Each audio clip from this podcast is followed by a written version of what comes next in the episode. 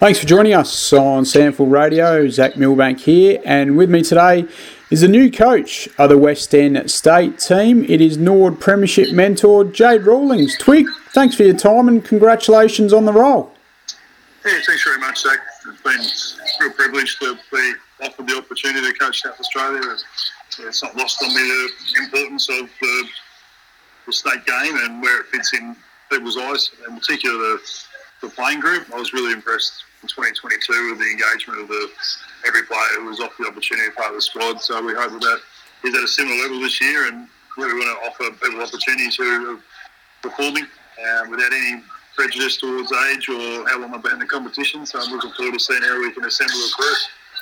You're a proud Tasmanian, and uh, but it hasn't taken long for you to get a feel for South Australian footy, and I guess the um, rich history of the SANFL in particular, and obviously being at the Norwood Footy Club as well has enhanced that. Um, what does it sort of mean to you to uh, guide that famous red Guernsey interstate game?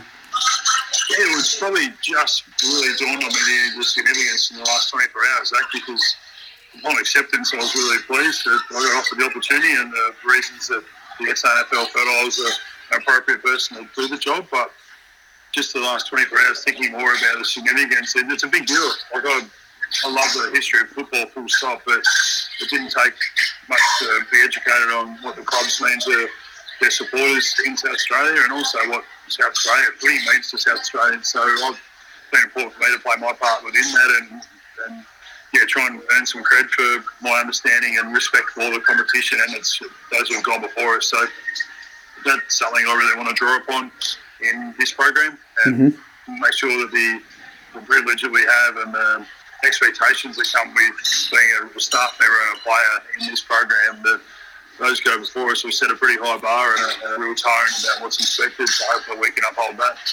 As you touched on earlier, you're a part of the assistant coaching panel for the fantastic win over there in Perth last year. Does that allow you to hit the ground running in terms of a feel of what the program looks like and, and I guess um, how to bring the players together?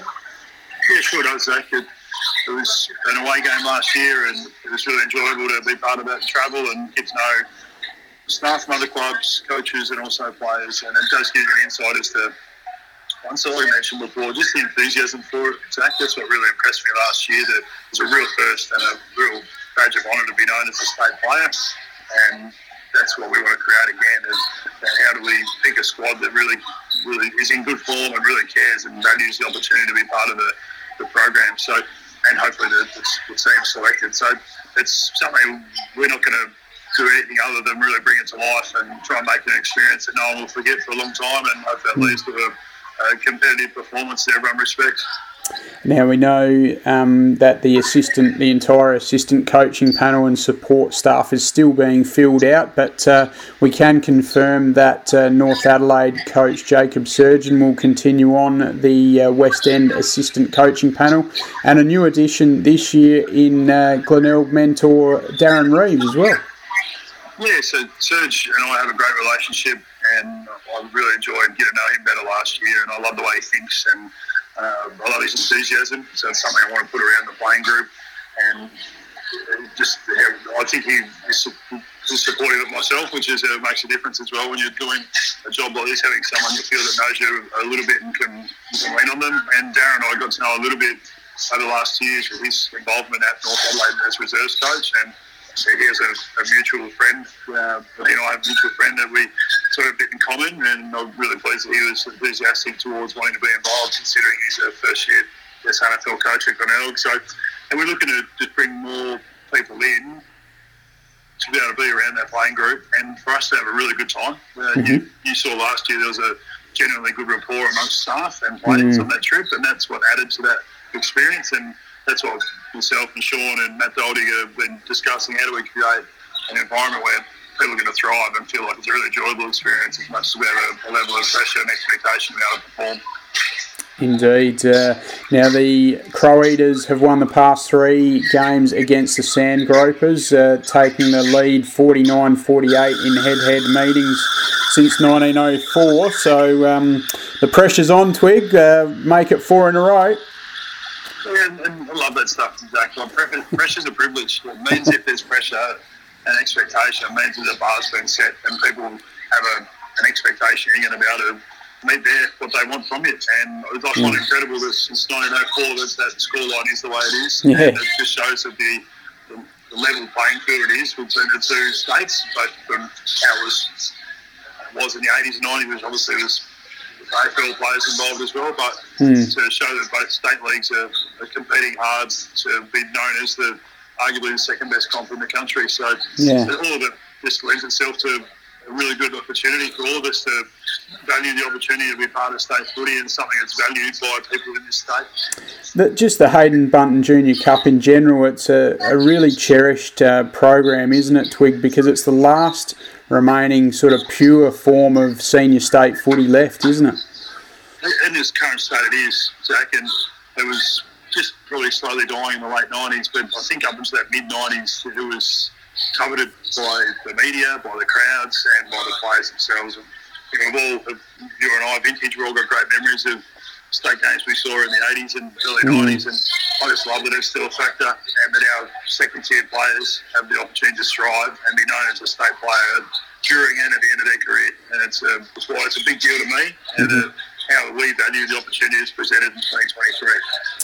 Well said. Um, now, just give us an insight into uh, your program moving forward. When do you look like you uh, pick your squad, and uh, how will you run the uh, training program leading into the contest on Friday, May 19 at Adelaide Oval? Yeah, we want to use the fullness of the practice matches and also the first five rounds to get a real line on who's performing within the competition.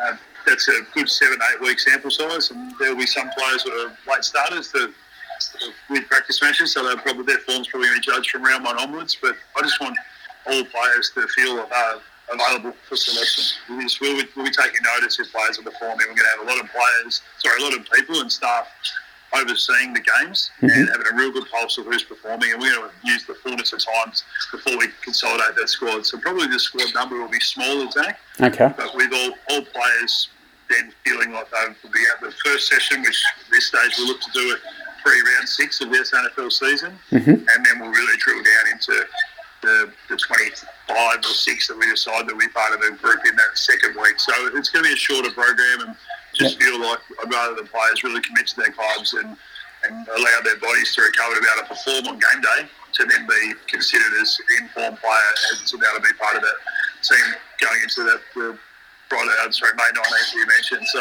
mm-hmm. it's going to look slightly different to the past, but we think a shorter, more consolidated program is going to give everyone the best opportunity to feel like they can put their, their best foot forward on top of the form they've already put out there on, on the playing field. Terrific, Twig. Thank you very much for your time as always on SANFL Radio. We do appreciate that. And once again, congratulations on being named the new coach of the West End State team, which will take on the WAFL at Adelaide Oval on Friday, May 19. Of course, it will be the curtain raiser to Port Adelaide's clash with Melbourne, so fantastic uh, um, event it will be. Good on you, Zac. Thanks very much, mate. Thanks for your support of uh, this game and the way you cover the competition, mate. You do a great job.